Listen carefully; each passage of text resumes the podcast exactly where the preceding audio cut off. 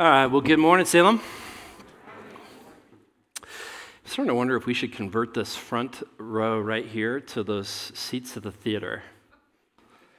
Because nobody ever uses that one right there. Free popcorn next week for anybody who's right there. Somebody's going to jump right now. Dibs, I'm in. Hey, it's great to see you guys this morning. Uh, my name is Seth. I'm one of the pastors uh, here uh, at uh, Salem. If I haven't gotten a chance to meet you, I just would love the opportunity uh, to meet you. So, this is a great community. We are so, so, so glad that you guys are here. Um, some of you guys may know uh, that my wife and I were had started a project at the very beginning of the summer to put in a fence for our dog. It got finished a week ago. um, what started with a shovel um, you know, actually what started with a one-man auger, you know, to, to push down and to drill out the holes for the fence, like uh, it was very, very quickly realized it wasn't going to work. Uh, it got stuck about halfway down. Uh, we were able to get it out. We went and rented a two-man auger and then pushed it down, and it got stuck. Uh, and then we spent more time digging out the auger than it took to even get it in. So uh, it started as what I thought was going to be like a two to three day thing, maybe even one day, if I'm being totally honest. I thought that was going to be the case, totally wrong. Um, ended up being a whole summer thing and had guys just come and just bless us and give their time. Um, but but here's, here's the thing like, so what, what happened, or what actually allowed for us to, to finally kind of get moving on this project was that we, we moved, we made this transition from the, the handheld auger to like the pull behind trailer auger. We kind of bit the bullet and did that. And so, but I went uh, to go pick it up, right? And, uh, and it's like West Fargo. So I drove, which is not really that far west, by the way. Um, but West Fargo, I go all the way over there and, uh, and I go to pick it up, and um, and I have because I have a Jeep, I have to have this little like adapter piece that, that kind of connects for the hitch, right? So it's low enough so whatever I can tow behind me uh, isn't like super like up there. And so I get there and I have everything that I think is ready, and I can pull up in the Jeep, and the guy shows up and he starts pulling up this this tow behind auger, right? And we get there and we look at it, and I'm like, something's missing. totally forgot the hitch. I was like, I came all the way over here. What am I supposed to do? You know, I'm like, I, guys, I, like I was raised on a farm. I know how this works. Like this, this is just all on me, you know. And I get there and I'm looking at this thing, and there's this, there's no ball and hitch for it to attach to, and I'm like, man. and here's the deal. Um, I think that oftentimes in life, prayer becomes like this hitch. Because we show up in life, and, and maybe God says, okay, so I've got this new job for you, right? So I show up and I'm ready for this new job, and then my, my, my boss or whoever it is shows up and says, great, here's your workload. And it's like putting the, the Jeep with, the, um, with this pull behind auger, and all of a sudden we can realize uh, that maybe they aren't in alignment because I'm missing something right? Like sometimes prayer becomes like this missing hitch. It's the thing that connects everything together. It really is. It's super powerful. It's so important, right? And we oftentimes miss it. And so this morning, um, I'll tell you about this a little bit in a second, but this morning, if you're a guest or even if you're, you've been here for a while, um, this morning's going to look a little different. And I'll tell you about that in a second. Uh, but if you are just joining us, we've been in this series uh, called uh, Rooted and Grounded out of the, the letter of uh, Ephesians. Uh, and because we're at this very critical kind of turning point uh, in the text, the, in the letter, I want to just to spend some time and just, just recap kind of where we've been uh, so far, right? So if you're here uh, at the start of this series, and this might be new for some of you, and that's great. That's why I wanted to redo this, just to recap. Uh, the book itself, or the letter, is actually broken into two parts, okay? So part one is chapters one through three, uh, and part two is four through six okay? Uh, so you have two parts, right, that are, that are linked, but we'll talk about that in a second, but they are very distinct. And the first part really is ultimately about uh, God's story, right? This is all about who He is, what He has accomplished in the world, uh, who we are by nature. Uh, and really, Paul, the author, paints this incredibly bleak, dark picture for humanity. It's like this black portrait. There's no color, there's nothing whatsoever. And in fact, we find that there's no hope for people outside of Jesus. So, very, very bleak, right? But God shows up and does some incredible, amazing things uh, in light of his love for humanity, right? And so, this is really God's story.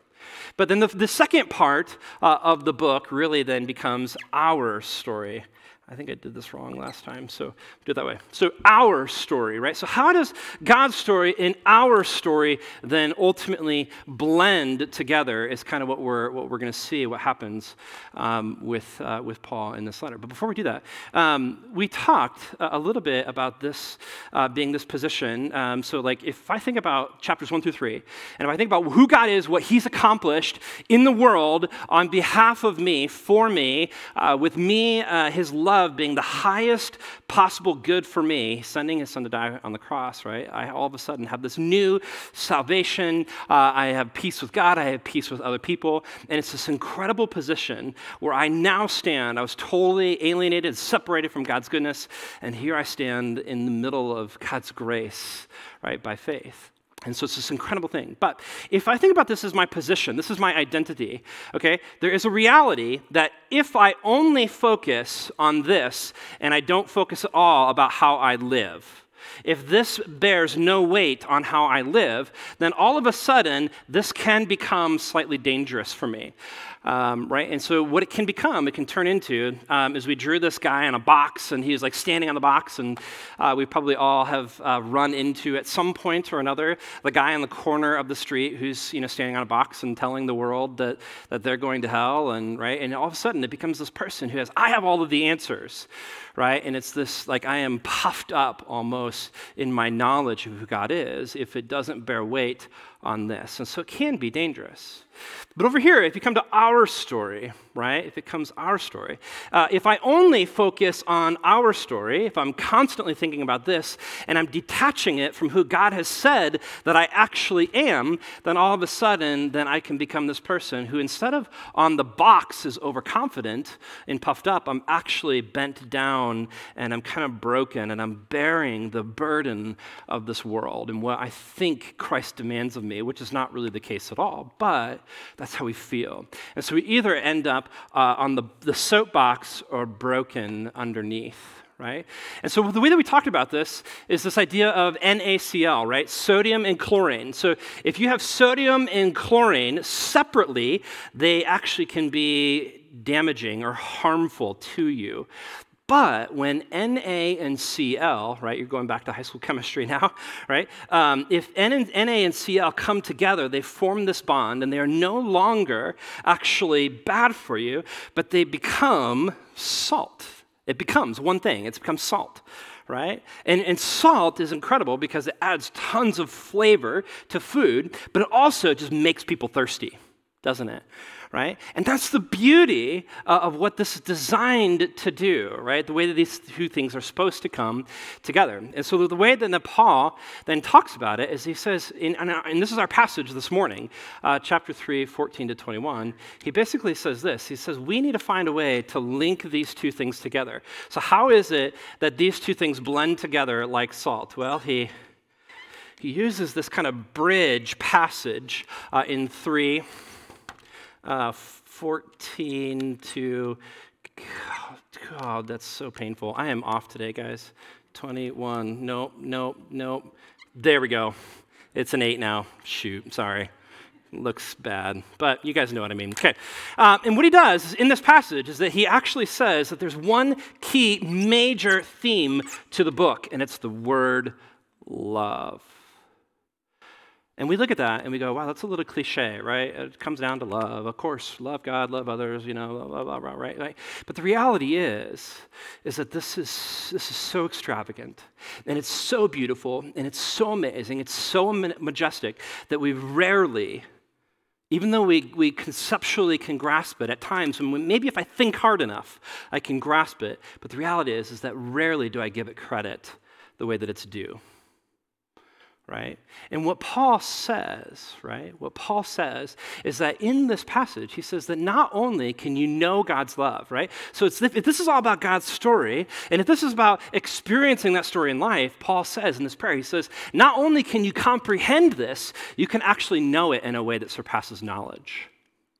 It's this incredibly powerful, important piece to the text. And what he says is that you, being rooted and grounded in love, okay, so the word, and we'll talk more about this next week, um, but the idea of rooted is this agricultural term, right, for all of these roots that come out and they extend, right, and they go deeper and deeper and deeper, right? Like we want to be rooted, we want to grow deeper and deeper in God's love. The word grounded is an architectural word, which actually means like to build. So we have a birthday cake for whatever reason. I don't know, I just built it and it looks like a cake. right? So we have this deeper. We're going to grow deeper and deeper and deeper, but the deeper we grow, the more we can be built in the way that God wants us to. And so it's this incredibly powerful, important thing. Do we say if we want these two things to blend together, which is super important in the letter of Ephesians, all these different things that are blending together, right? God's kingdom and, and our world and physical and spiritual, all these things coming together.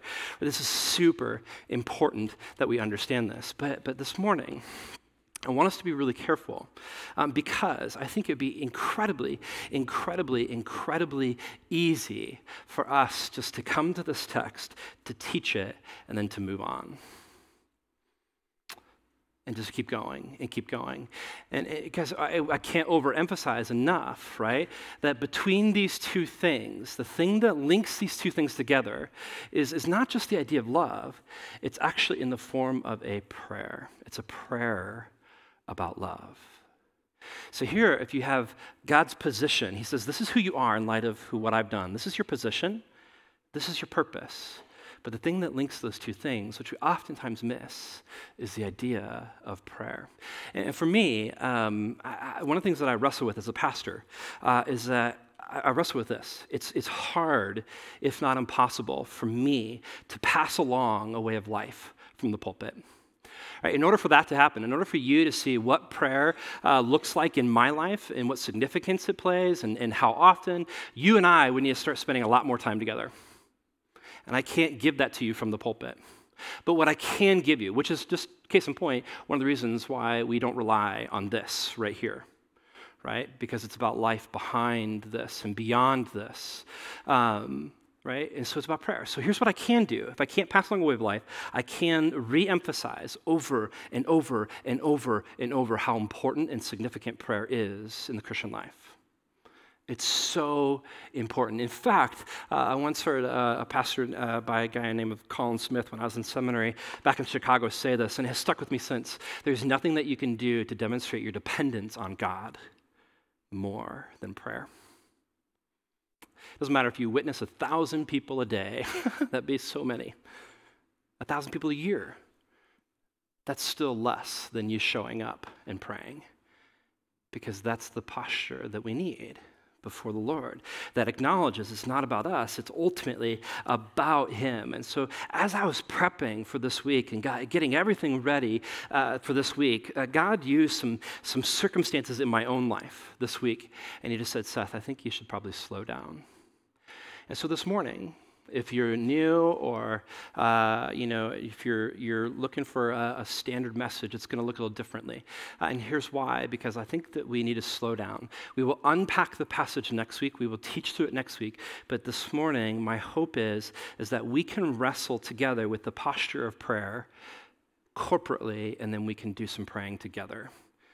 So i don't know where you're at what's going on in your life. I don't know why god told me to do this but this is where we're at and I think it's significant, and so I want to be uh, obedient uh, to that, right? And so, what we're going to do, in some sense, is that we are going to go to the gym. Okay? We've rented a giant bus. We're all going to go to the gym. No, we're, we're going to exercise our spiritual muscles together right? That's kind of what's going to happen. And I want to start uh, by praying or reading through the passage together, just reading through Ephesians 3 14 to 21. Uh, and I've been told that Glenn used to say, with one strong voice. So that's what we're going to do this morning. Uh, with one strong voice, let's read this together. Here we go. Oh, yep, yep, back. Sorry, my bad. Here we go. For this reason, I bow my knees before the Father from whom every family in heaven and on earth is named, that according to the riches of his glory, he may grant you to be strengthened with power through his Spirit in your inner being, so that Christ may dwell in your hearts through faith, and that you, being rooted and grounded in love, may have strength to comprehend with all the saints what is the breadth and length and height and depth, and to know the love of Christ that surpasses knowledge, that you may be filled with all the fullness of God. Here's the doxology. Now, to him who is able to do far more abundantly than all we ask or think, according to the power at work within us, to him be glory in the church and in Christ Jesus throughout all generations, forever and ever. Amen. Here's what I love about this, and here's why I think we're going to slow down this morning. This is in part, I think, which is what the Spirit kind of laid on me this week in my own life and the things that I was wrestling with. Uh, is in that very first sentence, he says, For this reason I bow. I bow my knees. You see, the posture of this. You have the position that God gives us, you have our purpose, and then you have in the middle this prayer. But we can't miss the posture of the prayer because the posture of the prayer looks something like this. I don't think this is something we probably do very often. It doesn't mean that we need to be on our knees every time we pray. It's a figure of speech. This is talking about the posture of our hearts. And here's what's challenging about this. And I want you to think about this, because if we were to go all the way back to the beginning of the story, if you remember where Adam was made from the Adamah, the Hebrew word for ground, Adam came from Adamah, which means that when you and I get down on our knees before the Lord, it's as if we are touching and in tune with the very dirt that we came from. This is who I am. And this is who God is. This is who you are. In, in the Jewish culture, um, the men wear these, these little caps called yarmulkes. And, uh, and they, do, they wear these all day long, um, but uh, especially when they're praying.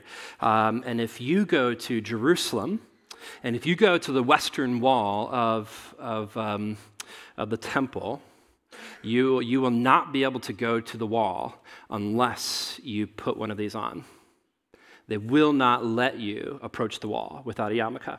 And the reason being is that people wear them. I'm, I'm not entirely convinced that it's not just to cover bald spots, but, but, but the reason why they wear them is to remind them that God is always above them.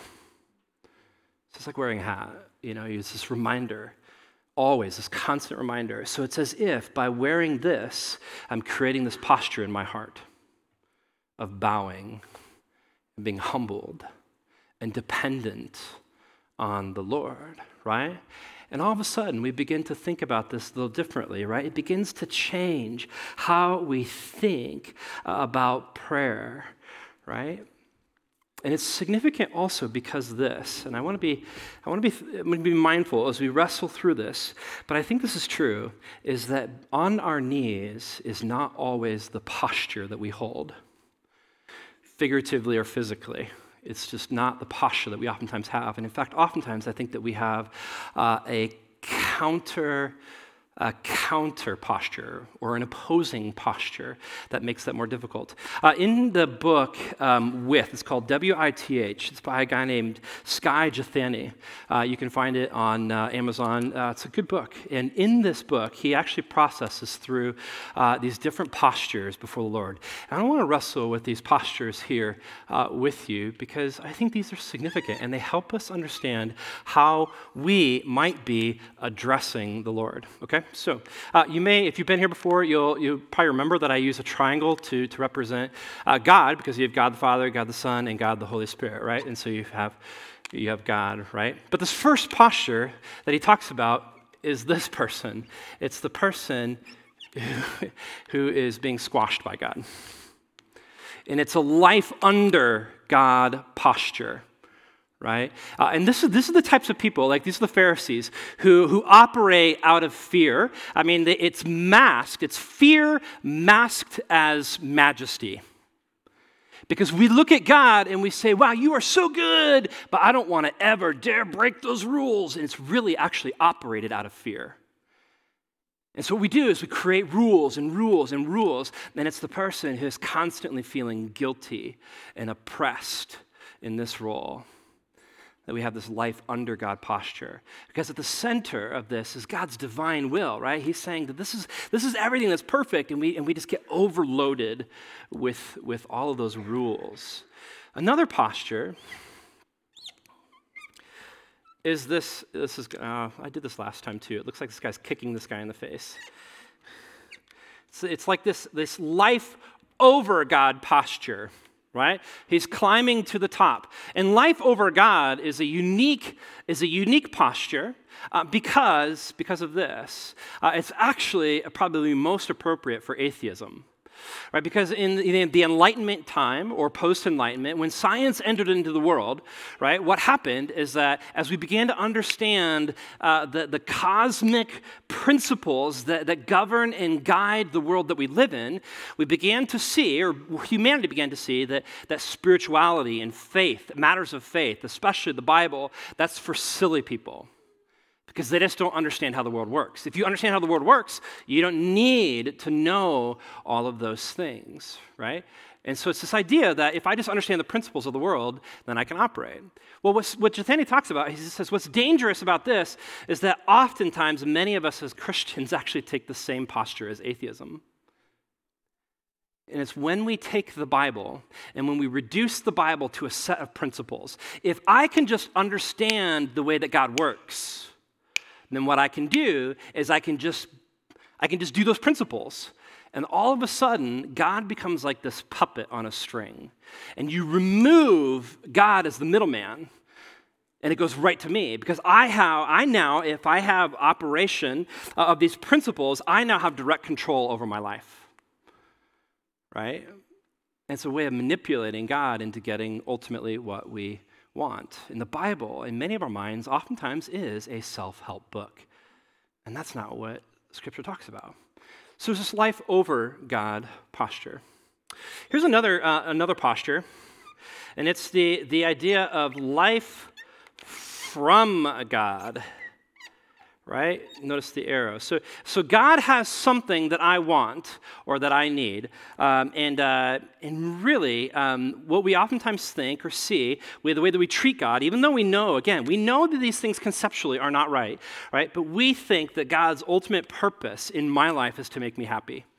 And so, its farthest form, life from God posture, is, is the idea of the prosperity gospel, right? If I just do these things, then God will bless me and I'll get everything that I want and everything that I need, right? And that's that prosperity gospel. But at the, at the core of this, at the life from God posture, is the idea of consumerism. It's this idea that I have wants or that I have needs, and God, then I convert him, even though conceptually I know this isn't true or accurate, but the way that I treat God and talk to him is like he's a giant vending machine. Right? If I just if I just got the change and the coins, clink, clink, clink, clink, clink, and then B6, Skittles. That's what I want right now. right? Actually, that does sound good. Anybody else? No? Um, so right? There's this idea that I want something. And better yet, maybe it's not the cosmic vending machine, maybe it's a cosmic butler. I will bring it to you. Right? Maybe it's this idea of cosmic therapy. I have these pains and ills, and I just need God to show up and bandage and soothe me and just make me feel better about life. It's this life from God posture. Right? The last posture is unique. I mean, it's similar to the last one, but instead of getting things from God, it's the idea of that I need to give to God, and it's the life for posture. It's this idea, a sense that, that my entire life is built on giving to God, and I can never stop. And if I stop doing that, then I'm a bad Christian. Right? That's the life for God posture. What Jethani says is that there's actually a fifth posture that Scripture talks about and it's the idea of with. Notice how in every single one of these postures, mankind is outside the triangle. Guys, the book of Ephesians, I think, I can't remember for sure, uh, but it's like 50 sometimes, I think, in the book. Don't quote me on that, okay? 50 sometimes in the book, um, it talks about being in Christ, with Christ, in Him, over and over and over. And what, what, this, what this communicates is that at the end of the day, what we need to understand is that you and I are never more loved than we are right now. We're never less loved than we are right now. This is perfect. God's love for me is perfect. And that at the end of the day, what God is telling you and me is that His greatest desire is not what I can bring Him, and it's not the things that I should be getting from Him, right? His greatest desire is from you and me that we would just be in relationship together with God. Guys, that's this right here right? That's what we're talking about. And depending on our posture, it changes how we pray. Because, I'm going to put this up here, right? This, all of these postures view prayer like this. It's me on the outside of the triangle. And it's me communicating with God and Him coming back and us going back and forth like this. But communication looks differently when I'm in Christ because I'm not outside the triangle, I'm actually inside. So it's less about communication and it's more about communion. And when I think about these postures, because depending on my posture, which by the way, at any single given point in your life and in my life, we're probably some combination of these. We don't get this right as often as we would like. We're some combination of these, right? That's happening. This person's prayer, you know what they you know what their prayer is? God, I'm sorry. Forgive me. I'm sorry. I'm sorry. I'm sorry. Forgive me. Over and over and over and over. Forgive me. I'm sorry. You know what this person's prayer is? God, where are you? Why are you not showing up in my life? Well, you've removed him as the middleman and you're just operating on principles. You have no need for the, mechanic when you have the Bible, which is your self help book. It's the fix it book, right? Where are you? This person is bargaining. He's in his prayers, he's constantly going back to God, here's what I need. Here's what I need. Here's what I need. I will give you this, but here's what I need. Over and over and over. It's back and forth that way. This person says, God, what can I do next? What can I do next? What do I need to do to please you? What do I need to earn your favor? That's the life for God posture. What do I need to do to earn your favor? Right? And we begin to see, right, a little bit differently uh, about this prayer, about these prayers. And instead, what Ephesians teaches, what Paul is teaching us, is much more about the with piece. It's about the communion piece, life with God. And so here's my question as we, as we kind of wrap up this portion. I want you to just think for a second which of these postures is your go to? Are you a life under God person? Are you a life over God person? Maybe you are a life from God person. Maybe you are a life for God person. Which one is your go to? And where are you at right now? And wrestle with those. Because here's what I think is so important when we think about posture. The posture of the prayer in this prayer is the posture of bowing our knees. That is a posture of with, it's a posture of humility. It's this posture of understanding who God is and how I fit into the story, right? And it's about communion. It's a posture of communion, not just communication right? But here's the deal I think that when you and I are in the wrong posture, we can oftentimes end up not only just miscommunicating with God, but we end up miscommunicating with the world. Because what I'm doing in the world is now stemming from something in my heart and what's happening and what's going on in my heart. You remember, may remember when we started with the introduction we asked these questions. Uh, these are questions from the 1960s. Uh, and some of these questions are actually coming back into resurgence today with a little bit more power. Um, but they're questions like this Is there a God? Is Christ the only way to God? Did Christ actually rise from the dead? are the Bible documents reliable and do science and the Bible agree, right? These are all very much like almost like these, what we might call knowledge questions. What can I know to be true about the universe, right? These knowledge questions that happened in the 1960s. But these questions that are happening today are much different. They're much more ethical and relational. And there's this disconnect between these questions and the questions today. And so I want to process through them just, just, just kind of quietly in our hearts and just like just give you small spaces to process through these things. I want you to, just to ask, just ask yourself this why are Christians, or maybe why am I, imposing my morality on others? It's a great question. How about this one? How can I trust the church that has done terrible things in the name of Christ? Boy, there's a ton of historical examples that we could go to, but there's also probably a lot in this last year and a half. Next one. What about the different forms of hypocrisy? Jesus talked about this, right? He calls these the people hypocrites, right? Which is just a word in the Greek for these actors, people who have a front stage life and a backstage life. And their front stage life is not in connection to their backstage. It's not the same. We act differently than we really are. And this is the way we oftentimes, why am I hypocritical? Next question Does your belief actually transform lives? It's a powerful question, very relational, very informative, super relevant.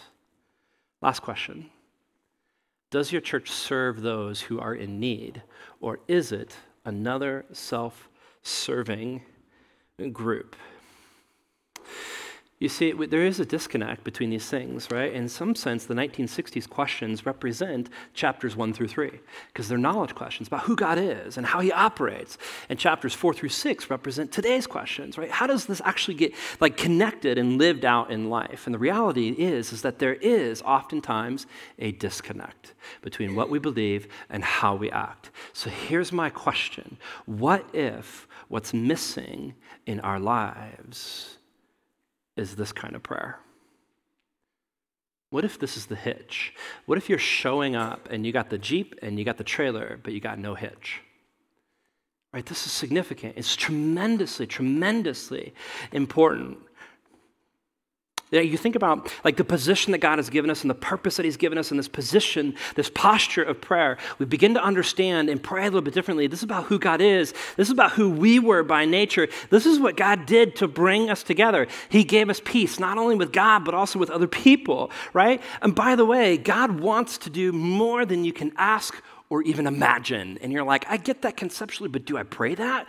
We need to start thinking bigger because then we can pray bigger because that's the way that God wants to work. Does He want to work small? Absolutely. But guess what? Sometimes small things are huge things. Sometimes big things are small things. But he wants to work this way. And here's the deal when I think about for this reason, we talked about the posture of prayer, but he says, for this reason. What are these reasons? Well, he's talking about basically everything that has come before, most specifically in direct context to chapters 3 and 2. But it really represents everything. So when Paul starts his prayer, which we're going to unpack next week, know that what he's referring to is backwards. So here's what I want you to do. We're just going to spend a time of quiet, and I want you to bow your head. Bow your head and close your eyes. And here's what I'm going to do I'm going to read through all of the things that Paul has said and mentioned thus far about this story that we are in.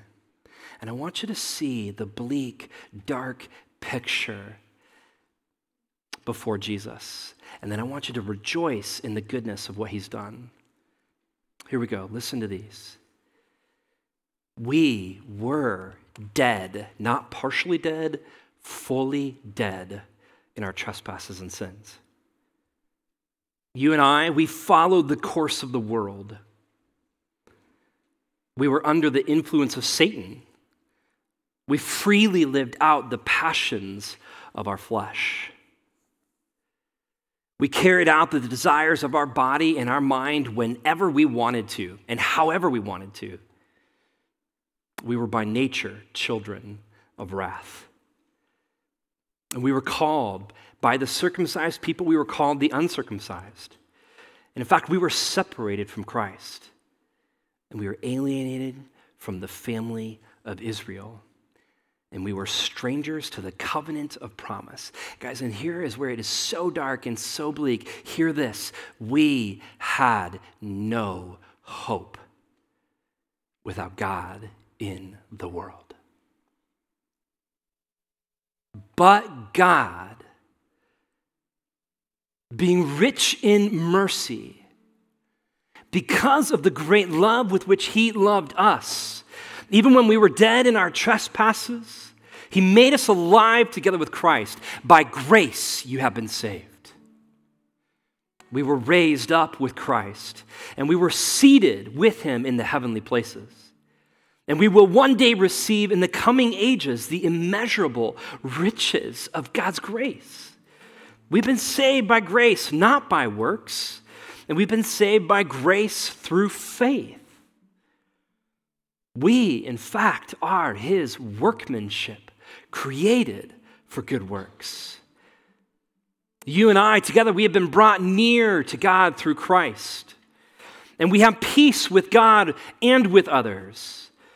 And we have access through the Spirit to the Father. In fact, you and I, guys, we are no longer strangers and aliens. We are now fellow citizens with the saints.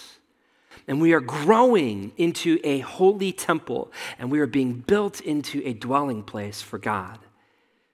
We have been given the revelation of the mystery and we have the privilege to be ministers of the gospel, to carry the unsearchable riches of Christ with us. And we get to bring the light of the gospel message to everyone we come in contact with. In fact, we have boldness and access with confidence through faith in Christ. We no longer have any need to lose heart. Guys, you and I, together, we have been blessed with every spiritual blessing in the heavenly places. Because we've been chosen by God, we've been predestined to adoption, and we have redemption through his blood. In fact, we've obtained an inheritance, and we can know the immeasurable greatness of his power. And here is the climax. Here's where Paul finishes. He says, You and I, together, we can be filled with the fullness of God.